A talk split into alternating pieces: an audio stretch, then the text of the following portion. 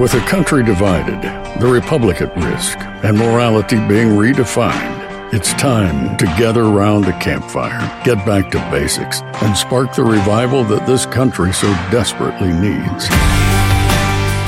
This is the American Campfire Revival with Kirk Cameron.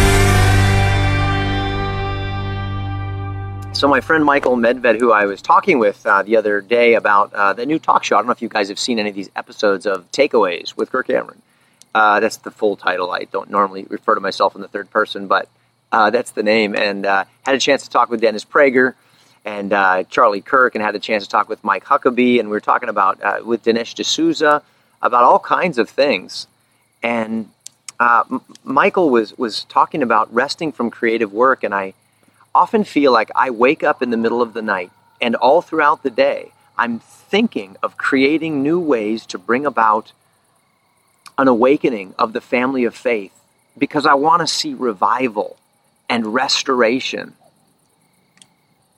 I want to see life pumped into dark and dead areas of our country and of our world. But today, the day I take as the day of rest, I spent it savoring the world that God has already created. Rather than trying to save the world, I want to savor the world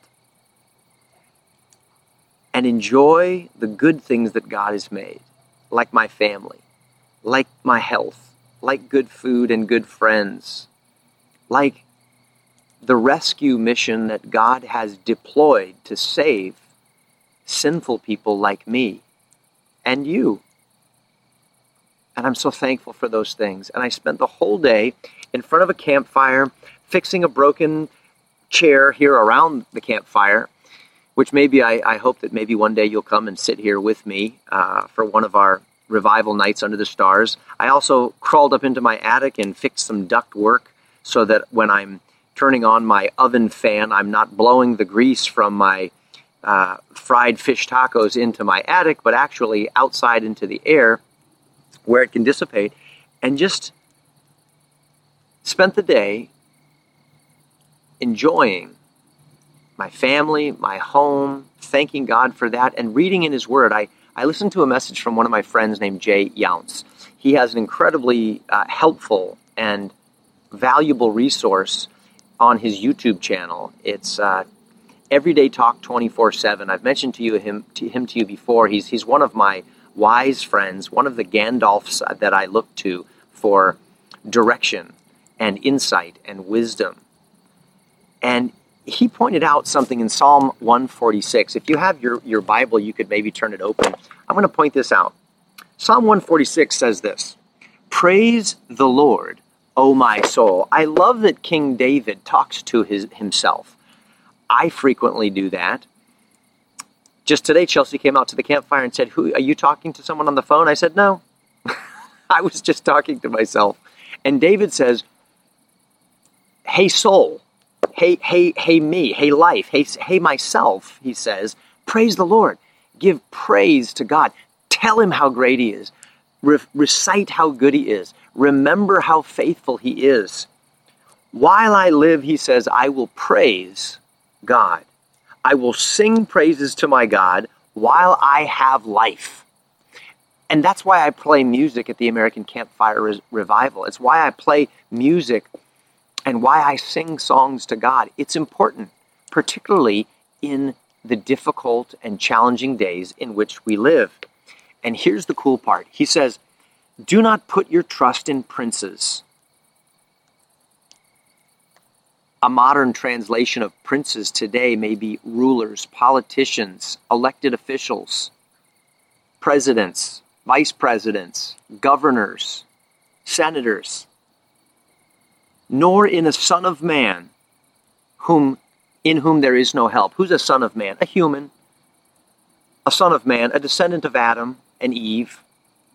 Don't put your hope there, he says, in whom there is no help. Why? Because his spirit departs, he returns to his earth. And in that very day, his plans perish. So check this out. Don't put your hope in Biden. Don't put your hope in Trump. Don't put your hope in Pelosi. Don't put your hope in uh, Newsom. Don't put your hope in Perry or in DeSantis. And while civil government is ordained of God and created by God for our good, don't put your hope, the Bible says, in a descendant of Adam, a human being. Why? Because one day they will die and they will go back into the ground. And all of their plans will perish on that day with them. Because their Google Calendar is might as well be deleted. Their Asana schedule might as well be canceled. Everything in your daytimer can just be erased once you die and you go down to the earth and you're six feet under. Our life is like a vapor, it eventually evaporates. And so don't put our hopes in those people. In similarly, don't let powerful people in powerful places steal your joy and your confidence. Why? Because one day they'll die, they'll go down into the dirt, and their plans will cease with them. And here's where he gives us hope. He says, instead, happy is he who has the God of Jacob for his help. Put your hope in the God of heaven who can help you. Why? Why him? Because he made heaven and earth.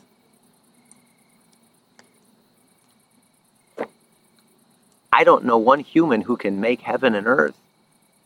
He also made the sea and all that is in them, the heaven, the earth, and the sea. Who keeps truth forever. One translation says, He remains faithful forever. Another, He keeps His promises forever. Wow! As my friend Jay points out, nobody can do that. Be faithful forever? Keep your promises forever?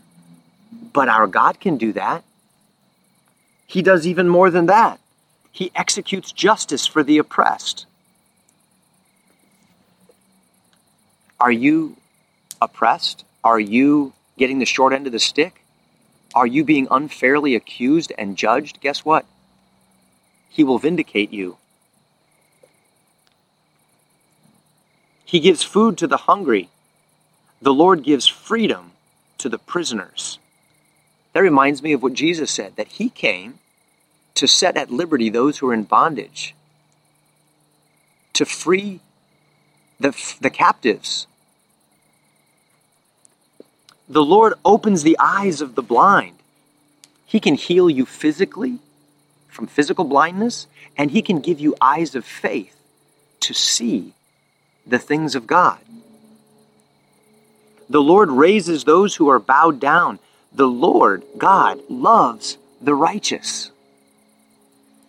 If you've come to a place of confessing and admitting and acknowledging your need for God's forgiveness, and you've placed your faith in His Son, His righteousness has become your righteousness. And in God, by faith, you're righteous and He loves you. He watches over the strangers. You're not a stranger to God. He knows you. He made you. He formed you. He relieves the fatherless and widow, but the way of the wicked he turns upside down.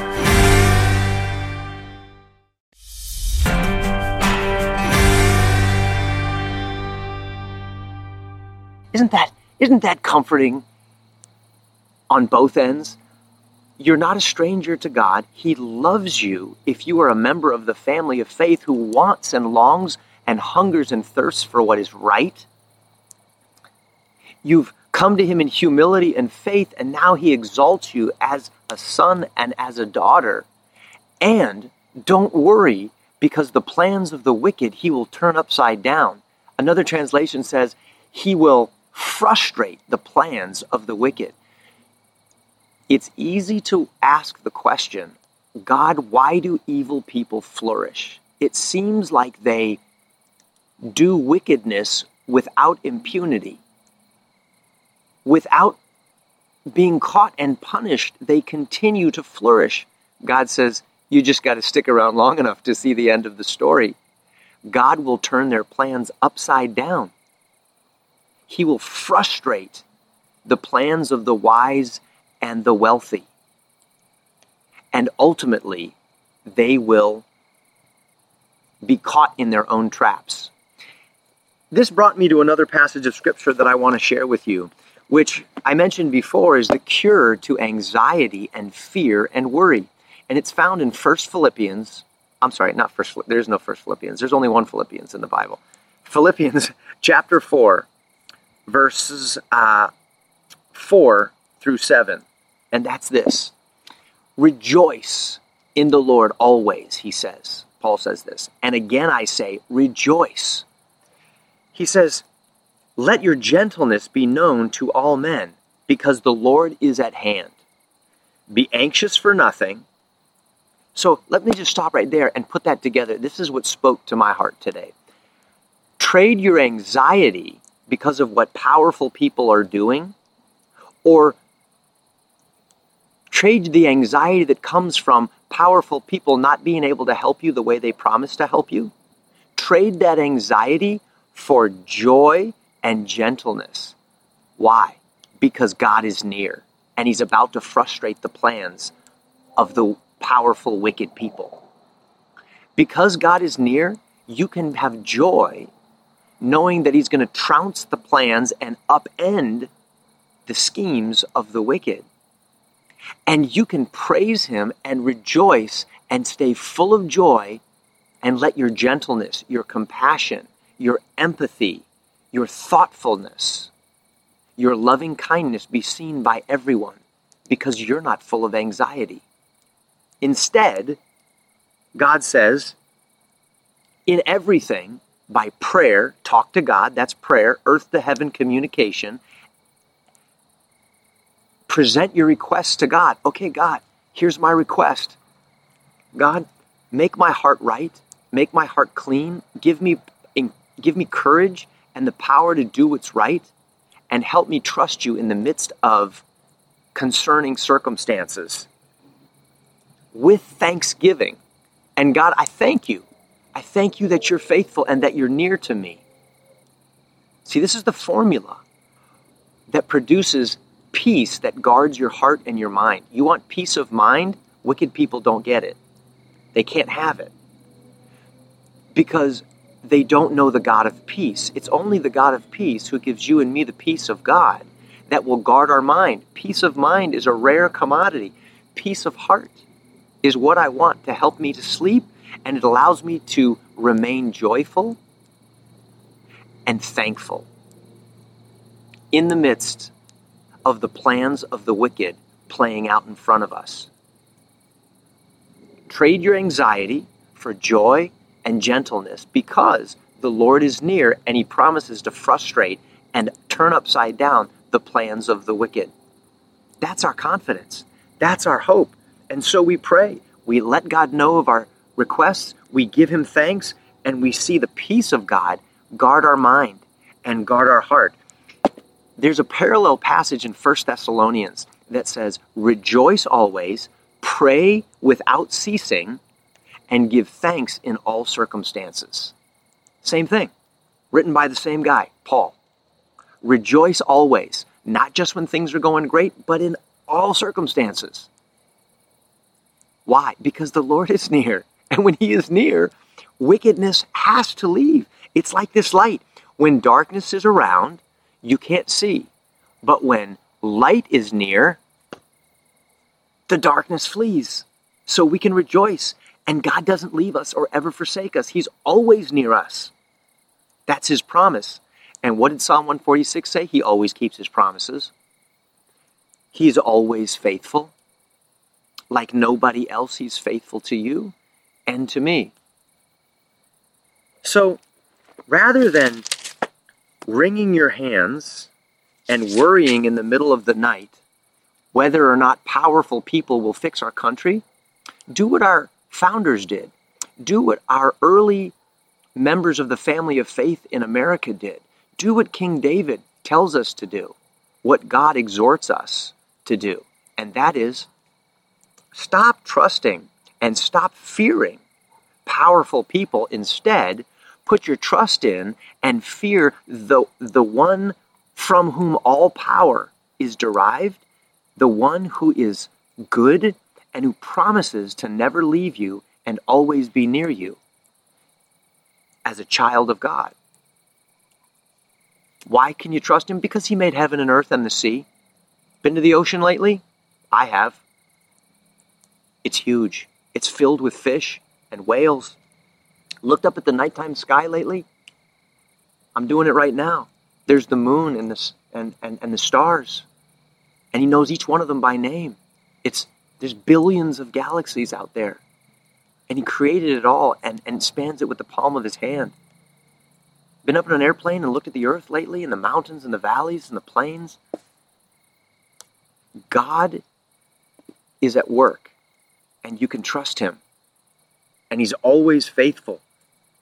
And he will bring justice to the oppressed. He will right every wrong. He will feed the hungry. His care and his faithfulness are perfect.